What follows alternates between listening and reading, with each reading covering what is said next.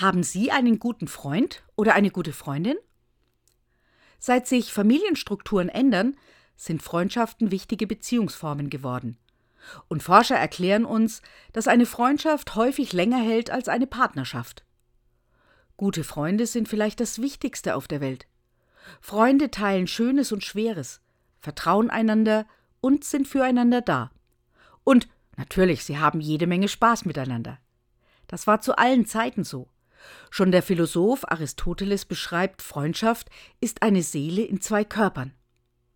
Letzte Woche habe ich ein Buch über Briefwechsel berühmter Freundespaare gelesen.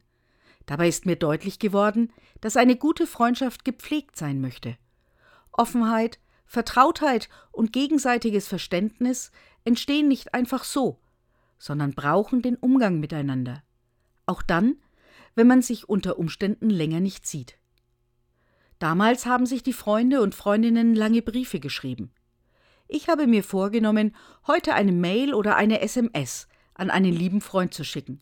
Ein Zeichen, dass ich an ihn oder an sie denke und mich freue, sie wiederzusehen.